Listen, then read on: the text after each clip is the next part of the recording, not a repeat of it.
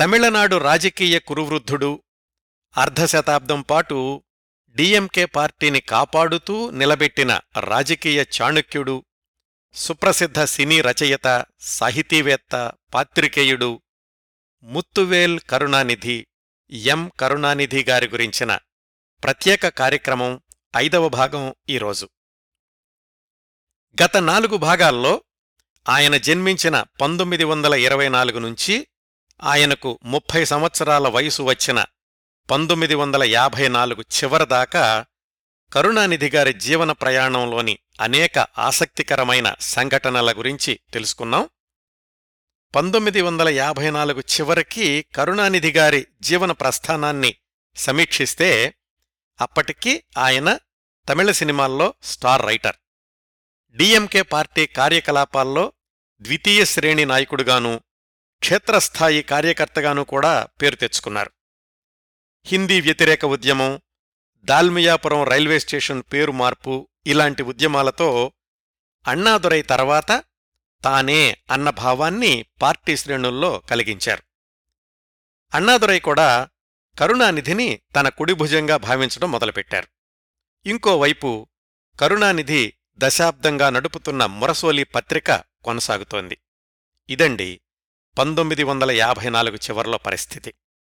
ఇక్కడ్నుంచి కథనాన్ని కొనసాగించబోయే ముందు ఈ సమయానికి కరుణానిధి గారి వ్యక్తిగత జీవితం గురించి కూడా కొంచెం తెలుసుకుందాం.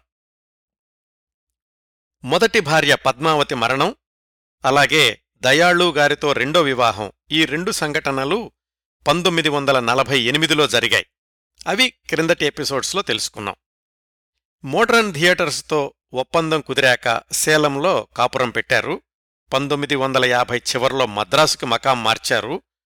మొదటి వివాహం సంతానం ముత్తు వాళ్ల దగ్గరే పెరుగుతున్నాడు. మద్రాసుకి కాపురం మారాక 1951 జనవరి 30న దయాళు కరుణానిధి దంపతులకు పుట్టిన మొదటి బిడ్డకు అళగిరి అని పేరు పెట్టుకున్నారు.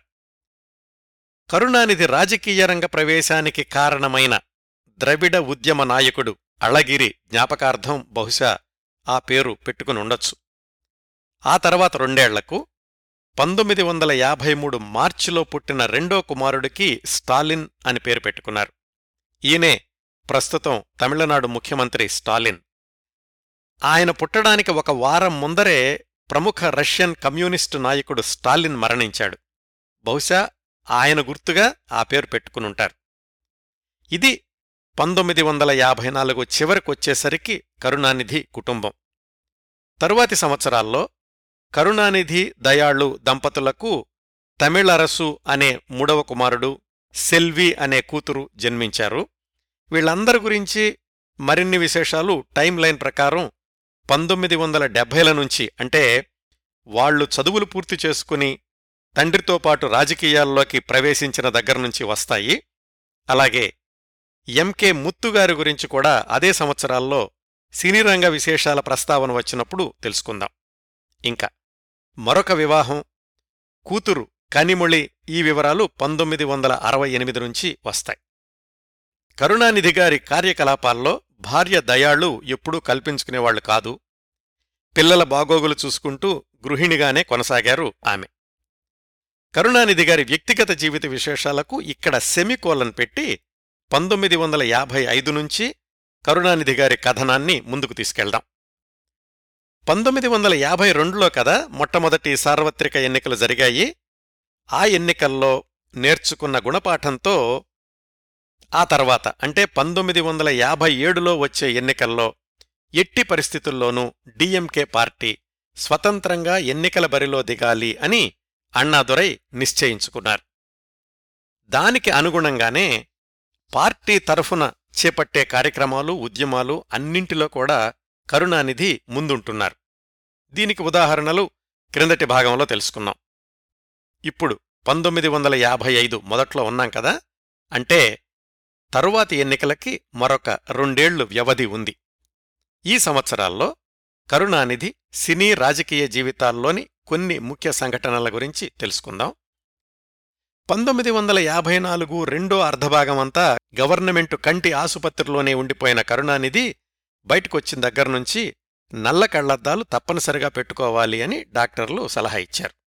దాంతోపాటుగా కారులో ప్రయాణించేటప్పుడు కూడా కుదుపులు లేకుండా చూసుకోవాలని, అవసరమైతే ప్రత్యేకమైన సీట్లు ఏర్పాటు చేసుకోవాలని కూడా సూచించారు డాక్టర్లు. రాజకీయ రంగం నుంచి సినిమా రంగం నుంచి ఒకే విధమైన ఒత్తిడి వచ్చినా రాజకీయ రంగం మీదే ఎక్కువ కేంద్రీకరించడం వల్లనేమో 1955లో కరుణానిధి రచన చేసిన సినిమాలు ఒక్కటి కూడా విడుదల కాలేదు. ఆయన ఆసుపత్రిలో చేరడానికి ముందు మాటలు వ్రాసిన 2 సూపర్ హిట్ సినిమాలు మనోహర, మలై కల్లన్. ఈ రెండింటి తర్వాత కరుణానిధి వ్రాసిన చిత్రం రాజా రాణి 1956 ఫిబ్రవరి 25న విడుదలయ్యింది. ఈ సినిమాకి కథా మాటలతో పాటు కొన్ని పాటలు కూడా వ్రాశారు కరుణానిధి. శివాజీ గణేశన్, పద్మిని హీరో హీరోయిన్లు. ఈ సినిమా తర్వాత నుంచే వాళ్ళిద్దరిది కూడా విజయవంతమైన జంట అని పేరు తెచ్చుకున్నారు. రాజా రాణి చిత్రానికి దర్శకుడు ఏ భీమ్సింగ్. భీమ్సింగ్ మొదటి సినిమా కూడా కరుణానిధే రచయిత అని తెలుసుకున్నాం. రాజా రాణి భీమ్సింగ్ శివాజీ గణేశన్ల కాంబినేషన్లో వచ్చిన మొట్టమొదటి చిత్రం. వీళ్ళిద్దరి కాంబినేషన్లో తరువాతి దశాబ్దాల్లో 18 సినిమాలు రావడం దక్షిణ భారత చలనచిత్ర చరిత్రలోనే ఒక రికార్డు.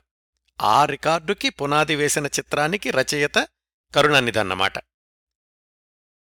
తాను అనుకున్న భావాలు చెప్పడానికి కథలో అనువైన సన్నివేశాలు లేకపోతే కరుణానిధి ఎంచుకున్న మార్గం ప్రధాన కథలో అంతర్నాటకాలు. ఈ టెక్నిక్ని తరువాత చాలా సినిమాల్లో కొనసాగించారు కరుణానిధి. రాజా రాణి చిత్రంలో కూడా కరుణానిధి 2 అంతర్నాటకాలు చేర్చారు. ఒకటేమో సోక్రటీస్ ఉదంతం, రెండోది చేరరాజు సింగుట్టవన్ ఉదంతం. మధ్య మధ్యలో వచ్చిన ఇలాంటి అంతర్నాటకాల్ని ప్రేక్షకులు కూడా బాగా ఆదరించడం మొదలుపెట్టారు. రాజా రాణి మంచి కాలక్షేప చిత్రంగా పేరు తెచ్చుకుంది. దీని తర్వాత కరుణానిధి వ్రాసిన చిత్రం 1956 నవంబర్ 1న విడుదలైన రంగూన్ రాధ. ఈ సినిమాకి కథ వ్రాసింది అన్నాదురై. మాటలు 3 పాటలు కూడా వ్రాశారు కరుణానిధి. ఇట్లాగా ఒక రాజకీయ పార్టీకి చెందిన 2 అగ్రనాయకులు ఒక సినిమాకి కథ, మాటలు వ్రాయడం లాంటి సందర్భాలు ఒక్క తమిళనాడులోనే కనిపిస్తాయండి. ఇంకెక్కడా ఇలాంటి సంఘటనల్ని చూడం. శివాజీ గణేశన్, భానుమతి హీరో హీరోయిన్లు. ఆసక్తికరంగా ఈ రంగూన్ రాధా సినిమా నిర్మించింది కూడా కరుణానిధి సొంత నిర్మాణ సంస్థ మేకలా పిక్చర్స్. మేకలా పిక్చర్స్ ప్రారంభించినప్పుడు దాంట్లో కరుణానిధి, దర్శకుడు కాశీలింగం, వీళ్లతో పాటుగా ఎంజీఆర్ వాళ్ళన్నయ్య చక్రపాణి కూడా భాగస్వాములుగా ఉన్నారు అని క్రిందటి భాగంలో తెలుసుకున్నాం. అయితే వాళ్లు తీసిన మొదటి సినిమా నామ్ నష్టాలు రావడంతోటి ఎంజీఆర్, చక్రపాణి మేకలా పిక్చర్స్ నుంచి బయటికెళ్ళిపోయి ఎంజీఆర్ సొంతంగా ఎంజీఆర్ ప్రొడక్షన్స్ అని మొదలుపెట్టారు. దాని తరఫున ఆయన రంగస్థల నాటకాలు కూడా వేశారు. అదంతా వేరే కథనుకోండి. రంగూన్ రాధా సమయానికి వచ్చేసరికి మేకలా పిక్చర్స్లో ప్రధాన భాగస్వాములు కరుణానిధి, దర్శకుడు కాశీలింగం మాత్రమే. ఈ సినిమాలో శివాజీ గణేశన్ది నెగిటివ్ పాత్ర. ఎదట వాళ్లను మభ్యపెట్టి మాయచేసి పబ్బాలు గడుపుకునే సంఘటనలు చాలా ఉంటాయి. పరిస్థితుల్ని తనకనుకూలంగా మార్చుకుని ఎదుటివాళ్లను ఏమార్చడం, ఇది రంగూన్ రాధాలోని కథాంశం. అయినప్పటికీ వివిధ సన్నివేశాల్లో కరుణానిధి వ్రాసిన సంభాషణలు కాంగ్రెస్ పార్టీ తమిళనాడు ప్రజల్ని ఎలా మభ్యపెడుతోంది అనే అర్థాన్ని ధ్వనించాయి. ఈ విషయం ప్రేక్షకులకు అర్థమైంది. ఇక్కడ ఒక విషయం గమనించాలండి మనం. సినిమాల్లో రాజకీయాల్ని విమర్శించడం అనేది అప్పట్నుంచే ఉంది. కానీ ఆ విమర్శ పార్టీల విధానాల మీద ఉండేదే తప్ప వ్యక్తిత్వ హననం, ప్రత్యేకించి ఒక నాయకుణ్ణి విమర్శించడం ఇలాంటివి ఉండేది కాదు. ఇంకా విలువల వలువలు తొలగని రోజులు అవన్నీ. కరుణానిధి వ్రాసిన మాటలు తుపాకీ తోటాల్లాగా పేలినప్పటికీ హీరో నెగిటివ్ పాత్ర అవడం వల్లనేమో రంగూన్ రాధ అనుకున్నంత విజయం సాధించలేదు. అంటే కరుణానిధి సొంత నిర్మాణ సంస్థలో రెండో సినిమా కూడా లాభాలను తెచ్చిపెట్టలేదు. దీని తర్వాత కరుణానిధి వ్రాసిన సినిమాలో టైటిల్ కార్డు సంభాషణలు ఎం కరుణానిధి ఎమ్మెల్యే అని వచ్చింది. అది 1957 ఎన్నికల్లో డిఎంకే తొలి విజయం తరువాతన్నమాట. అక్కడికి వెళ్లబోయే ముందు మళ్ళా ఈ రెండేళ్లు అంటే 1955-56లో కరుణానిధి రాజకీయ జీవితం గురించి తెలుసుకుందాం. ఇప్పుడు మళ్ళీ మనం 1955 మొదటికి వెళ్తున్నామండి. ఆసుపత్రిలో 6 నెలలు ఉండి బయటకు రావడంతోటి కరుణానిధిలో ఉత్సాహం రెట్టింపయ్యింది. ఎప్పుడెప్పుడు డిఎంకే కార్యకలాపాల్లో పాల్గొందామా అని తహతహలాడుతున్నారు. ఆసుపత్రి నుంచి బయటకు రాగానే అన్నాదురై కరుణానిధికి పార్టీ తరఫున ఇచ్చిన బాధ్యతలు 2. 1, డిఎంకే పార్టీకి వనరులు సమకూర్చడం. వనరులు అంటే విరాళాలు, పార్టీ కార్యకర్తలు, అన్ని రకాలుగా అన్నమాట. చాలా కీలకమైన బాధ్యత.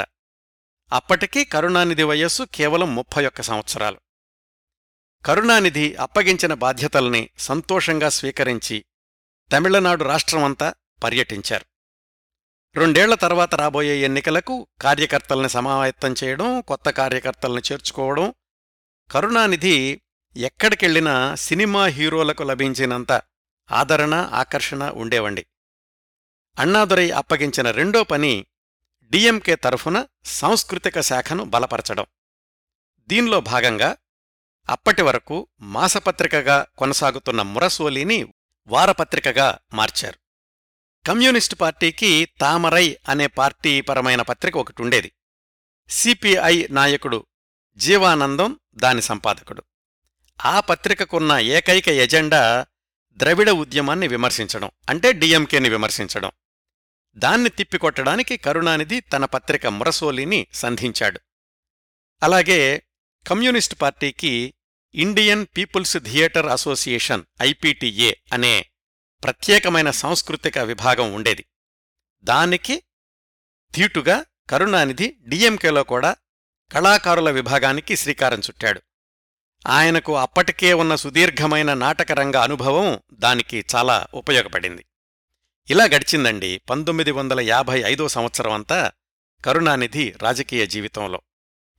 1956లో తమిళనాడు రాజకీయాల్లో కొన్ని మార్పులు సంభవించాయి.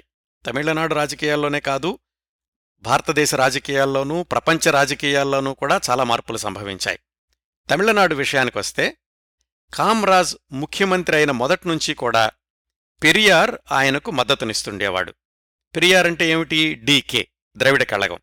దాన్నుంచి వచ్చిందే కదా డిఎంకే. మరి డీకేనేమో కాంగ్రెస్ పట్ల ఉదారంగా ఉండడం, డిఎంకేనేమో కాంగ్రెస్ని వ్యతిరేకిస్తుండడం, అదొక విచిత్రమైన పరిస్థితి.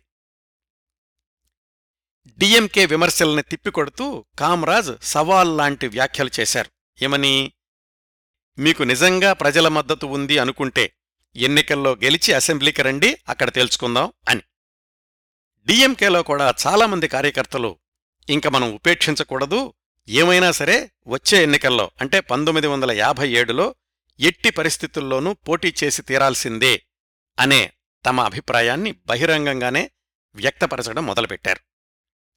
ఈ నేపథ్యంలో 1956 మే 17, 20 మధ్యలో తిరుచ్చిలో జరిగిన డిఎంకే 2వ రాష్ట్ర స్థాయి సదస్సులో ఎన్నికల్లో పోటీ చేయడం గురించి సభ్యుల అభిప్రాయాల్ని ఓటింగ్ రూపంలో అడిగారు అన్నాదురై. 56,000 మంది పోటీ చేసి తీరాల్సిందే అని ఓటేస్తే కేవలం 4,000 మంది ఎన్నికలకు దూరంగా ఉందాము అన్నారు. ఈ కార్యక్రమాలు ఇలా జరుగుతూ ఉండగా 1956 అక్టోబర్ 13న ఒక కీలకమైన సంఘటన జరిగింది. ఆంధ్ర రాష్ట్ర సాధన కోసం ఎలాగైతే పొట్టి శ్రీరాములు ఆమరణ నిరాహార దీక్ష ప్రాణత్యాగం చేశారో, మద్రాసు రాష్ట్రంలో కూడా శంకరలింగ నాడార్ అనే అకళంక దేశభక్తుడు అదే పనిచేశారు. భాషా ప్రయుక్త రాష్ట్రాల ఏర్పాటు జరిగాక మద్రాసు రాష్ట్రంలో ఉండేవాళ్లంతా తమిళులే కాబట్టి ఆ రాష్ట్రం పేరు తమిళనాడుగా మార్చాలి అని ఇంకా మరికొన్ని డిమాండ్లతోటి శంకరలింగ నాడార్ 1956 జూలై 27న ఆమరణ నిరాహార దీక్ష ప్రారంభించి 1956 అక్టోబర్ 13న మరణించారు. ఈ సంఘటనల వల్ల ప్రజల్లో కాంగ్రెస్ వ్యతిరేకత తీవ్రతరమవడం మొదలయింది. అధికార వికేంద్రీకరణ, ఆత్మగౌరవ నినాదాలతోటి ముందుకెళదామనుకున్న డిఎంకేకి ఇవి మంచి అవకాశాలు. ప్రజల్లో ఉన్న సెంటిమెంట్ని తమవైపు మళ్లించుకోగలిగితే తరువాతి సంవత్సరం అంటే 1957లో జరిగే ఎన్నికల్లో గెలవచ్చు. ఈ ఉద్దేశంతోటి అన్నాదురై ఎన్నికలకు సమాయత్తమయ్యే కార్యక్రమాన్ని ఉద్ధృతం చేశారు. డిఎంకేలో దీర్ఘకాలంగా పనిచేస్తున్న సీనియర్ నాయకులతోటి 2 కమిటీలు ఏర్పాటు చేశారు అన్నా. ఒకటేమో మేనిఫెస్టో కమిటీ, రెండోది ఎన్నికలకు అభ్యర్థుల్ని ఎంపిక చేసే కమిటీ. ఈ రెండో కమిటీలో కరుణానిధి కీలకమైనటువంటి సభ్యుడు. 1957 రానే వచ్చింది. మార్చిలో ఎన్నికల భేరీ మ్రోగింది. డిఎంకే ఆవిర్భవించి అప్పటికి 8 ఏళ్లయ్యింది. వివిధ ఉద్యమాలతోటి ప్రజల్లో బలమైన ముద్ర వెయ్యగలిగారు. కానీ ఎన్నికల్లో పోటీ చేసి అధికారంలోకి వచ్చేటంత బలం లేదు. అయినా ఒకసారి బరిలోకి దిగితే తప్ప అనుభవం రాదు. కాబట్టి 205 అసెంబ్లీ స్థానాలకుగాను 124 స్థానాల్లోనూ, 25 లోక్సభ స్థానాలకుగాను 11 స్థానాల్లోనూ డిఎంకే అభ్యర్థుల్ని నిలబెట్టాలని నిర్ణయించారు. అప్పటికీ డిఎంకేకి ఇంకా ఎన్నికల సంఘం నుంచి గుర్తింపు రాలేదు. కాబట్టి డిఎంకే అభ్యర్థుల్ని స్వతంత్ర అభ్యర్థులుగానే పరిగణిస్తాము అని చెప్పారు ఎన్నికల సంఘం. కరుణానిధి తంజావూరు జిల్లాలోని నాగపట్టణం నియోజకవర్గం నుంచి అసెంబ్లీకి పోటీ చేయాలనుకున్నారు. అదే విషయాన్ని అన్నాదురైకి చెప్పారు. అన్నాదురై వెంటనే సరే అనకుండా, ముందు నియోజకవర్గమంతా పర్యటించిరా, అప్పుడు చూద్దాం అన్నారు. సమంజసమే అనిపించింది కరుణానిధికి. నాగపట్టణం నియోజకవర్గమంతా సుడిగాలిలాగా పర్యటన చేశారు కరుణానిధి. ఎక్కడికెళ్లినా ప్రజల్నుంచి సానుకూలమైన స్పందనే వచ్చింది. చాలామంది కరుణానిధి తమ నియోజకవర్గం నుంచి పోటీ చేస్తున్నాడు అని తెలిసి సంతోషించారు. పర్యటన ముగించుకుని మద్రాసొచ్చేసరికి అనుకోని పరిణామం. చివరి నిమిషంలో కరుణానిధి నియోజకవర్గాన్ని తిరుచిరాపల్లిలోని కుళితళై నియోజకవర్గానికి మార్చారు. అన్నాదురై ఆలోచించకుండా అలాంటి నిర్ణయం తీసుకోరు. కానీ అంతవరకు కరుణానిధి చేసిన శ్రమంతా వృధా అయినట్లు. అలాంటి పరిస్థితిలో కరుణానిధికి 2 ప్రత్యామ్నాయాలున్నాయి. ఒకటి, అన్నాదురైతో చర్చించి పోరాడి అదే నాగపట్టణం నియోజకవర్గానికి వెళ్లడం. రెండోది, తాను ఎక్కడ్నుంచైనా గెలవగలను అని నిరూపించుకోవడం. ముందునుంచే పోరాట యోధుడైన కరుణానిధి కుళితలై నియోజకవర్గం నుంచే పోటీ చేయడానికి సిద్ధపడ్డారు. నామినేషన్ వేశారు. మళ్లీ తన ప్రచారాన్ని కొత్త నియోజకవర్గంలో 0 నుంచి ప్రారంభించారు. ఆ సమయంలో మిగతా అభ్యర్థులకు లేనివి, కరుణానిధికి మాత్రమే ఉన్న సౌకర్యాలేమిటంటే సొంత కారు, సొంత పత్రిక. ఆ ఎన్నికల ప్రచారంలో బోలెడన్ని పాఠాలు నేర్చుకున్నాను అని ఆత్మకథలో వ్రాసుకున్నారు కరుణానిధి. కుళితళై నియోజకవర్గం చాలా వెనుకబడిన ప్రాంతాలు ఉన్నటువంటి నియోజకవర్గం. ఆ వెనుకబడిన ప్రాంతాల్లో ద్రవిడ ఉద్యమం అంటేనే కాదు, అసలు మహాత్మాగాంధీ చనిపోయాడని కూడా తెలీదు. నియోజకవర్గంలోని ప్రాంతాలన్నింటినీ అర్థం చేసుకుని ఏ ప్రాంతంలో ఎలాంటి ప్రచారం అవసరమో తానే ఒక ప్రణాళిక వేసుకున్నాడు కరుణానిధి. ఆయనే స్టార్ అట్రాక్షన్. కాబట్టి మిగతా నియోజకవర్గం వాళ్లు కూడా తమ ప్రచారానికి కరుణానిధిని తీసుకెళ్తుండేవాళ్లు. ఎన్నికల ప్రచారం ఇలా జరుగుతూ ఉండగా డిఎంకేకి ఇంకా గుర్తింపు రాలేదు. కాబట్టి ఎన్నికల చిహ్నం కూడా అందరికీ ఉదయించే సూర్యుడు ఇవ్వలేదు. అలాగే ఉదయించే సూర్యుడు చిహ్నాన్ని కొంతమంది స్వతంత్ర అభ్యర్థులకు కూడా ఇచ్చారు. ఇన్ని సమస్యల మధ్యన జరిగిన ఎన్నికల్లో డిఎంకే అభ్యర్థులు 15 మంది గెలిచారు. అప్పుడున్న పరిస్థితుల్లో కొత్త పార్టీకి అదే విజయం అనుకోవాలి. కరుణానిధి సుమారుగా 8,000 మెజారిటీతో తన సమీప అభ్యర్థి కాంగ్రెస్ పార్టీకి చెందిన ధర్మలింగంని ఓడించారు. డిఎంకే నాయకుల్లో చాలామంది అన్నాదురై, అంబళగన్, ఈవీకే సంపత్ ఇలాంటి వాళ్లు గెలిచారు. మొదటి ఎన్నికల్లోనే అధికారంలోకి వచ్చేస్తాము అన్న ఆశ డిఎంకేకి లేదు. కాకపోతే కనీసం కాంగ్రెస్ ఓటు బ్యాంకుని కొంతైనా తన వైపుకు మళ్లించుకోవడం, డిఎంకే ఉనికిని అసెంబ్లీలో ప్రవేశపెట్టడం అనేది వాళ్ల మొట్టమొదటి ఎన్నికల్లో వాళ్లకున్నటువంటి ఆశయం. తమిళనాడు అసెంబ్లీలో కరుణానిధి చేసిన తొలి ఉపన్యాసం తన నియోజకవర్గంలోని నాగవరం రైతు సమస్యల గురించి.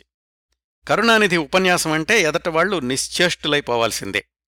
తన మొదటి ఉపన్యాసంలోనే ఆయన ఉదహరించిన తిరుక్కరళ్లలోని కొన్ని వాక్యాలు.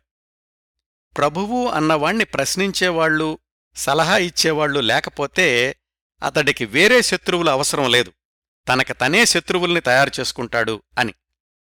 ఇవి అప్పటికి మాత్రం కాదండి, అన్ని ప్రాంతాలకు అన్ని కాలాలకు వర్తించేటటువంటి సత్యాలు. ప్రభువు అన్నవాణ్ణి ప్రశ్నించేవాళ్లు, సలహా ఇచ్చేవాళ్లు లేకపోతే తనకి తనే శత్రువుల్ని తయారు చేసుకుంటాడు అని. తన మొదటి ప్రసంగంలోనే ఇలాంటి సందేశాల్ని చేర్చడం, కరుణానిధికి 33 సంవత్సరాల వయసులోనే ఉన్న రాజకీయ పరిణితికి నిదర్శనం అనుకోవాలి. తను తీసుకున్న సమస్యల్ని కేవలం అసెంబ్లీలో ఉపన్యాసాలకు మాత్రమే పరిమితం చెయ్యకుండా తనకి అలవాటైన క్షేత్రస్థాయిలోకి వెళ్లి పోరాటాలు చేసి రైతులకు న్యాయం చేకూర్చాలి అనేది కూడా కరుణానిధి ప్రణాళిక, దాన్ని అమలుపరిచారు కూడా. తొలిసారిగా ఎమ్మెల్యే కరుణానిధి సాగించిన పోరాటాలు, సాధించిన విజయాలు చాలానే ఉన్నాయండి, అన్నింటి గురించి ప్రస్తావించడం లేదు. మొదటి ఎన్నికలు పూర్తవగానే డిఎంకే అభ్యర్థులకు వచ్చినటువంటి ఓట్ల శాతాన్ని పరిశీలించిన ఎలక్షన్ కమిషన్ ఆ పార్టీకి ఉదయించే సూర్యుడు గుర్తుని శాశ్వతంగా కేటాయించింది. ఇవన్నీ 1957 ఎన్నికల తర్వాత విశేషాలు కదా. ఆ రోజుల్లోనే కరుణానిధి ఒక ఆత్మీయుణ్ణి కోల్పోయాడు. కరుణానిధికి, ఆత్మగౌరవ ఉద్యమానికి ఎంతో మద్దతునిస్తున్న ప్రముఖ నటుడు, గాయకుడు, దర్శక, నిర్మాత ఎన్ఎస్ కృష్ణన్ 1957 ఆగస్టు 30న అనారోగ్యంతో మరణించారు. నవ్వులు కురిపిస్తూనే ఆత్మగౌరవ ఉద్యమ సందేశాల్ని ప్రజల్లోకి తీసుకెళ్లే మంచి ఆత్మీయుణ్ణి కోల్పోయాడు కరుణానిధి, డిఎంకే పార్టీ కూడా. ఎన్నికల ప్రచారంలో కూడా కరుణానిధికి వెన్నంటే ఉన్నాడు ఈ ఎన్ఎస్ కృష్ణన్. అసలు కరుణానిధి మద్రాసు రావడానికి కూడా ఆయనే కారణం కదా. ఆయన మరణం కరుణానిధికి పెద్ద లోటుగా అనిపించింది. ఇట్లా 1957వ సంవత్సరమంతా ఎన్నికలు, ప్రచారం, అసెంబ్లీలో ప్రవేశం, రైతు ఉద్యమాలతో గడిచింది కరుణానిధి జీవితం. మరి సినిమాలో అవి కూడా ఉన్నాయండి. అదే కరుణానిధి ఆ రోజుల్లోని జీవితంలో అత్యంత ఆశ్చర్యం కలిగించే అంశం. రాజకీయాల్లో ఇంత తీరిక లేకుండా ఇన్ని బాధ్యతలు మోస్తున్న వ్యక్తి అదే సంవత్సరంలో 2 సినిమాలకు స్క్రిప్టు రాశారంటే నమ్మగలమా? That is Karunanidhi. 1957లో ఆయన స్క్రిప్టు వ్రాసిన సినిమాలు పొదయల్, పుదుమై పితన్.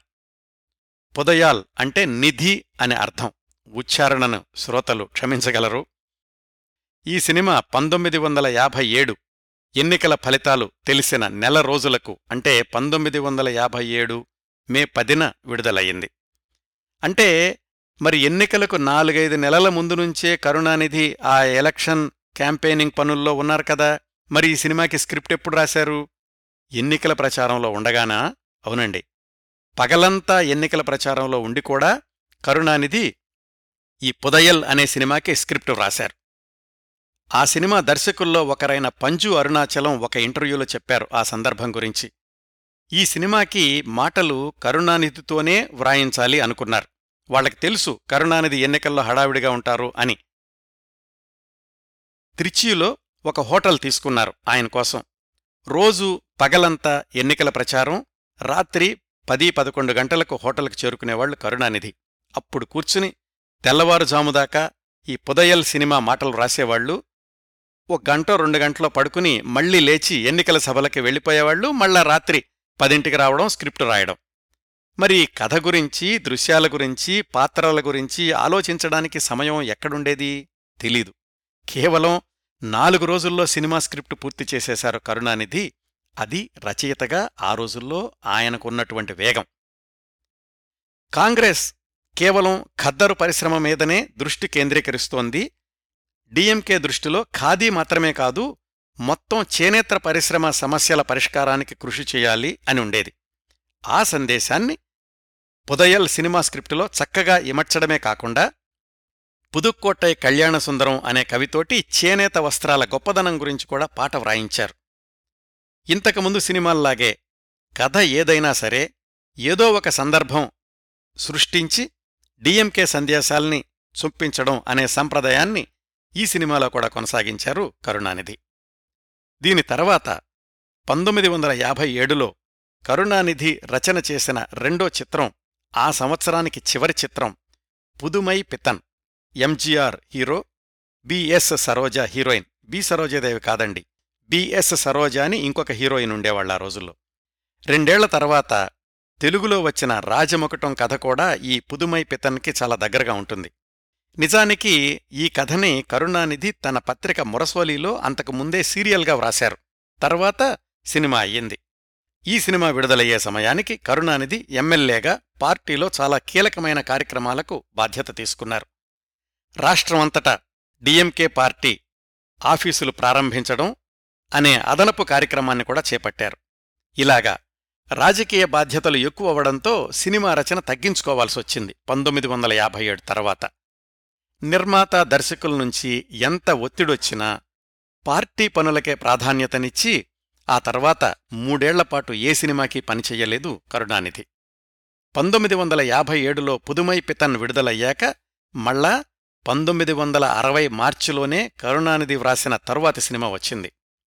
కరుణానిధి రాజకీయ జీవితాన్ని, డిఎంకే ప్రస్థానాన్ని విశ్లేషిస్తే 1957 ఎన్నికల నుంచి 1962 మళ్లీ ఎన్నికల దాకా ఒక దశ, 1957 చివరి వరకు మాట్లాడుకున్నాం కదా. ఆ తర్వాత 4 సంవత్సరాల్లో కరుణానిధి కోణంలో తమిళనాడు రాజకీయాల్లో జరిగిన కొన్ని సంఘటనల గురించి తెలుసుకుంటూ 1962 ఎన్నికల దాకా వెళదాం. ఇప్పుడు 1958 మొదట్లో ఉన్నాం.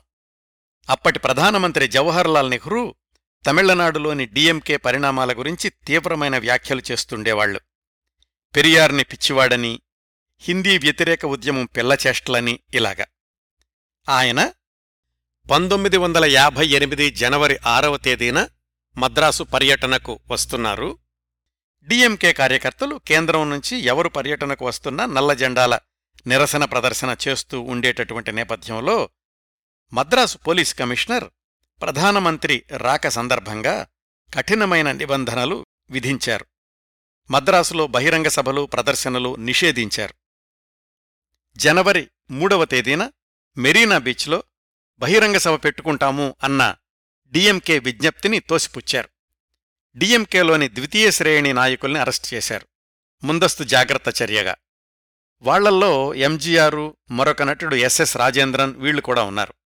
పరిస్థితిని మరీ ఉద్రిక్తం చెయ్యకుండా అన్నాదురై, కరుణానిధి ఇలాంటి ప్రథమ శ్రేణి నాయకుల జోలికి వెళ్లలేదు. కరుణానిధి డ్రైవర్ను కూడా అరెస్ట్ చేశారు. ఇలాగా క్షేత్రస్థాయిని బలహీనం చేశాము అనుకున్నారు. ప్రధానమంత్రి పర్యటనకు ఆటంకం ఉండదు అని కూడా అనుకున్నారు పోలీసులు. కాని పోలీసుల కళ్ళుగప్పి వందలాది మంది విమానాశ్రయానికి చేరుకుని శాంతియుతంగానే నల్లజెండాల ప్రదర్శన చేశారు. ఎవరు? డిఎంకే కార్యకర్తలు.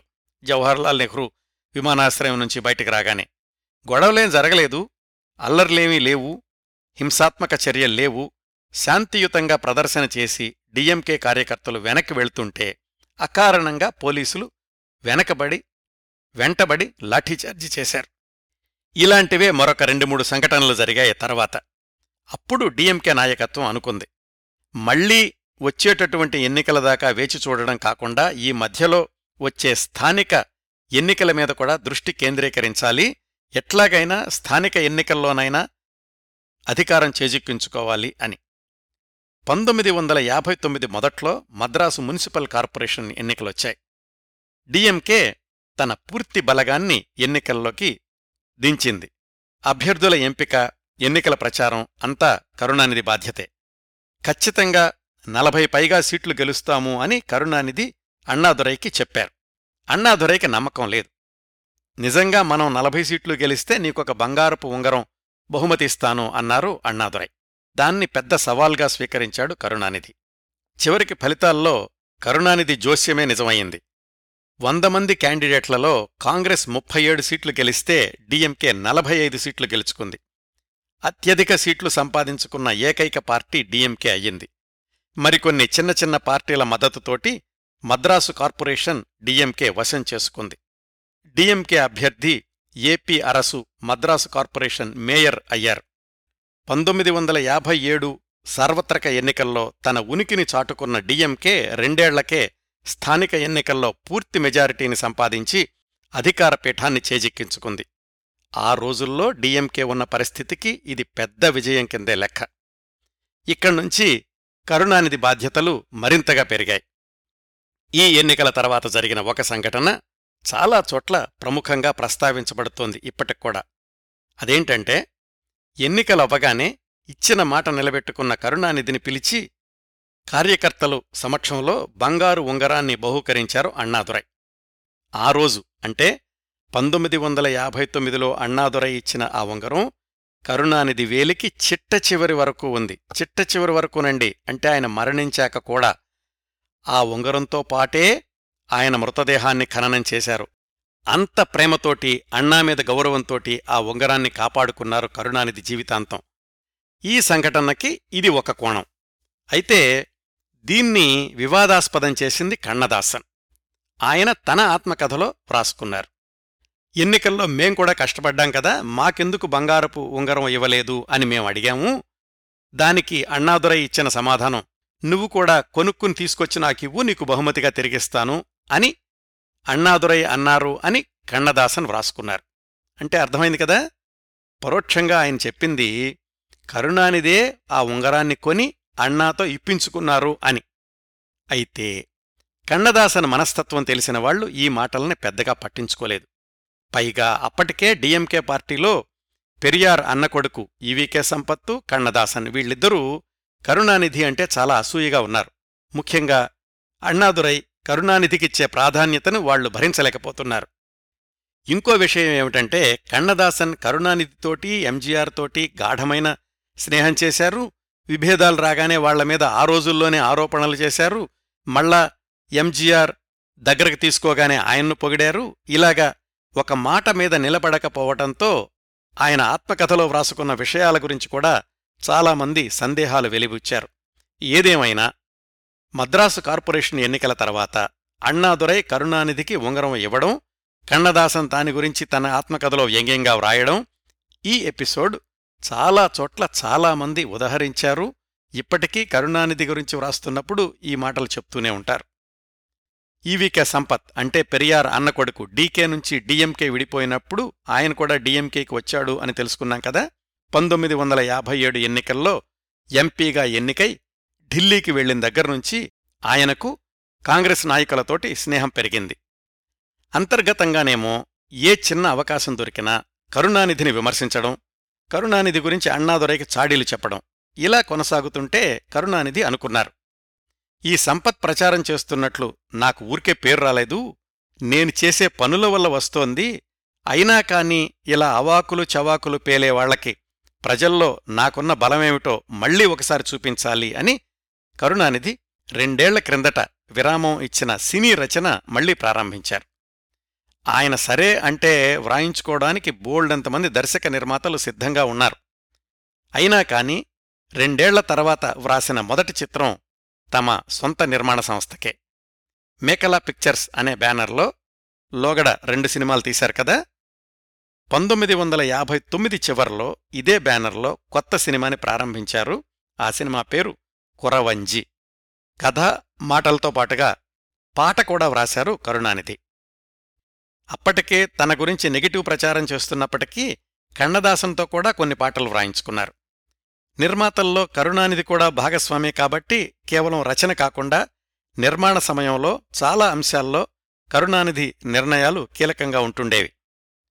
ముందుగా కురవంజీలో ఎస్ఎస్ రాజేంద్రన్ని తీసుకుందామనుకున్నారు. కానీ షూటింగ్ ప్రారంభం కాకముందే కరుణానిధికి రాజేంద్రన్కి మధ్య విభేదాలు పొడసోపడంతో రాజేంద్రన్ని ప్రాజెక్టు నుంచి తొలగించారు. కరుణానిధికి మిత్రుడైన శివాజీ గణేశన్ని సంప్రదించారు.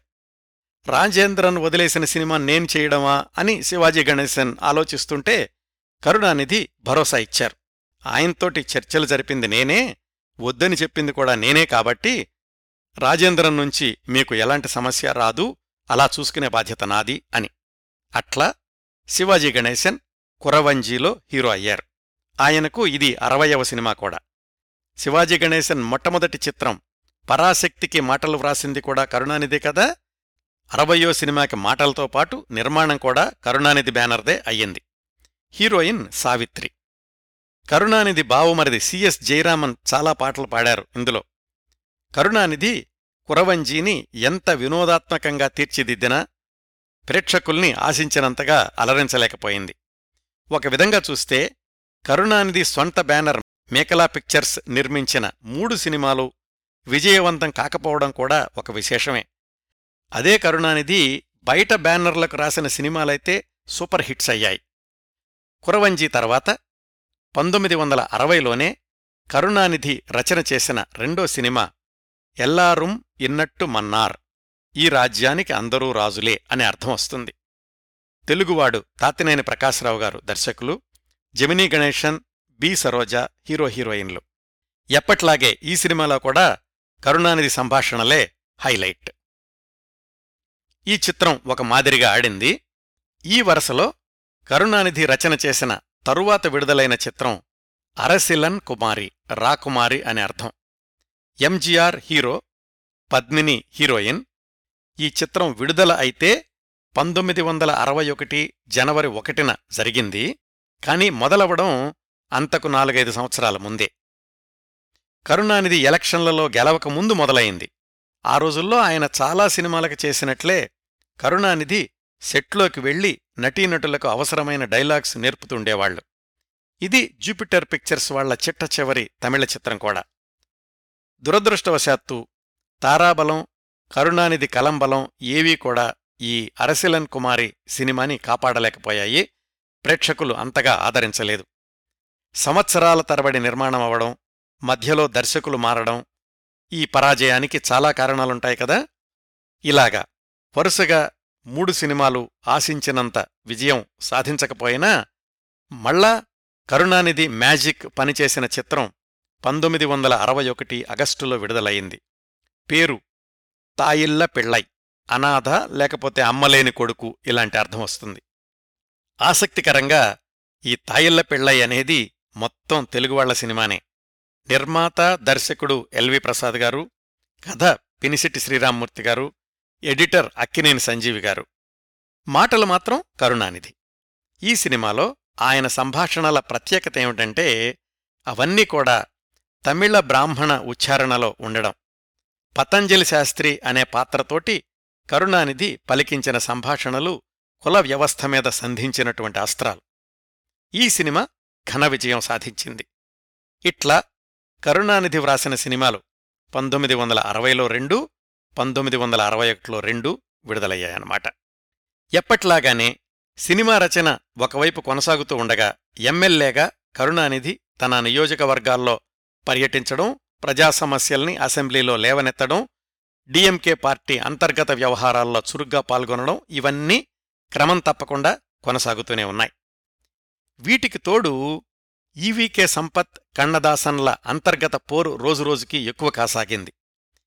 ఈ అసౌకర్యంతో కరుణానిధి తాను వ్రాసిన సినిమాల్లో కన్నదాసన్ బదులుగా పట్టుకోట్టయ్య కళ్యాణసుందరాన్ని గేయ రచయితగా ప్రోత్సహించడం మొదలుపెట్టారు. 1961 ఫిబ్రవరి 20న త్రిచీలో జరిగిన డిఎంకే బహిరంగ సభలో ఎవరో గుర్తు తెలియని వ్యక్తులు కన్నదాసన్ మీద దాడి చేశారు. వాళ్లెవరో కనుక్కుని శిక్షించాలి అని ఈవీకే సంపత్ నిరాహార దీక్ష ప్రారంభించారు. ఇంకా పార్టీ అధికారంలోకి రాలేదు, ఎదుగుదల దశలోనే ఉంది. ఇలాంటి పరిస్థితిలో అంతర్గత సంక్షోభాలు మంచివి కాదు అని అన్నాదురై సంపత్కి, కన్నదాసన్కి నచ్చజెప్పే ప్రయత్నాలు చేశారు, కానీ వాళ్లు వినే స్థితిలో లేరు. ఈ వివాదాలన్నీ చిలికి చిలికి గాలివానగా మారి 1961 ఏప్రిల్లో సంపత్ డిఎంకే నుంచి విడిపోయి తమిళ జాతీయ పార్టీ అనే పేరుతోటి ఒక కొత్త రాజకీయ పార్టీని ప్రకటించాడు. ఇది డిఎంకే పార్టీ ఆవిర్భవించిన 12 సంవత్సరాలకు ఆ పార్టీలో మొదటి చీలిక. అయితే ఈ కొత్త పార్టీ ఎక్కువ కాలం సొంత కాళ్ల మీద నిలబడలేకపోయింది. మరో 2 ఏళ్లకే ఆ పార్టీని కాంగ్రెస్ పార్టీలో విలీనం చేసేశాడు ఆ ఈవీకే సంపత్. మొట్టమొదటినుంచి కూడా ఈ డిఎంకే చీలిక గురించి దీనికి కాంగ్రెస్ పార్టీనే కారణం అనే వ్యాఖ్యలు కూడా ప్రచారంలోకొచ్చాయి. 2 ఏళ్ల తర్వాత అది నిజమే అని తేలిందనుకోండి. కాంగ్రెస్ ఎందుకు ఈ చీలిక తెచ్చింది అంటే మరుసటి సంవత్సరం 1962లో రాబోయే ఎన్నికల్లో ఎలాగైనా సరే 15 మంది సిట్టింగ్ డిఎంకే ఎమ్మెల్యేలను ఓడించి తీరాలి అనే ఉద్దేశంతో. అయితే సంపత్ ఊహించినట్లుగా ఎక్కువ మంది ఆయనతో వెళ్లలేదు. డిఎంకే బలానికి పెద్దగా గండిపడలేదు. 1961 జులైలో మధురైలో జరిగిన 3వ డిఎంకే రాష్ట్ర స్థాయి సమావేశాల్లో కరుణానిధి చేసిన ఉపన్యాసం చారిత్రాత్మకమైంది. ఎందుకంటే అదే ఉపన్యాసాన్ని ఆ తర్వాత 6 నెలలకి 1961 డిసెంబర్లో డిఎంకే ప్రకటించిన పార్టీ మేనిఫెస్టోలో ఒక భాగంగా చేర్చారు. కరుణానిధి ఉపన్యాసాల్లో ఆవేశం, కవితాత్మ వీటితో పాటుగా ఆలోచన, విశ్లేషణ కూడా ఉండేది.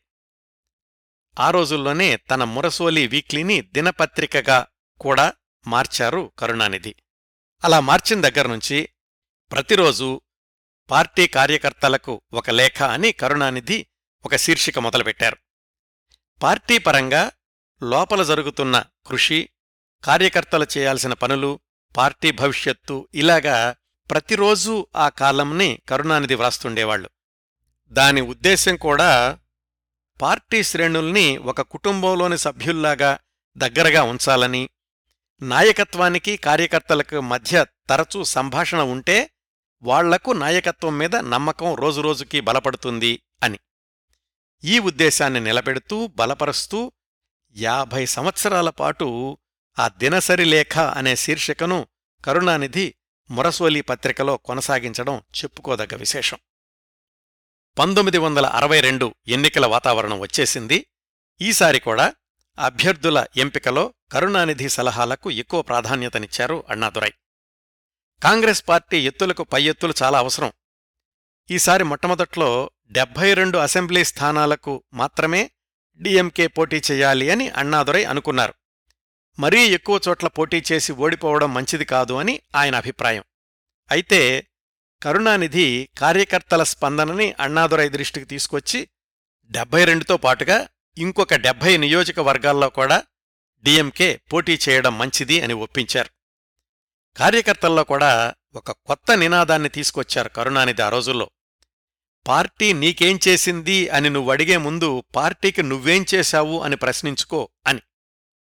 డిఎంకే ఎదుగుదలని ఎలాగైనా సరే నిరోధించాలి అనే ఉద్దేశంతో కేంద్ర ప్రభుత్వం సహకారంతో పెద్ద పెద్ద పారిశ్రామికవేత్తల్ని ఎన్నికల రంగంలోకి దించారు కామ్రాజ్ నాడార్.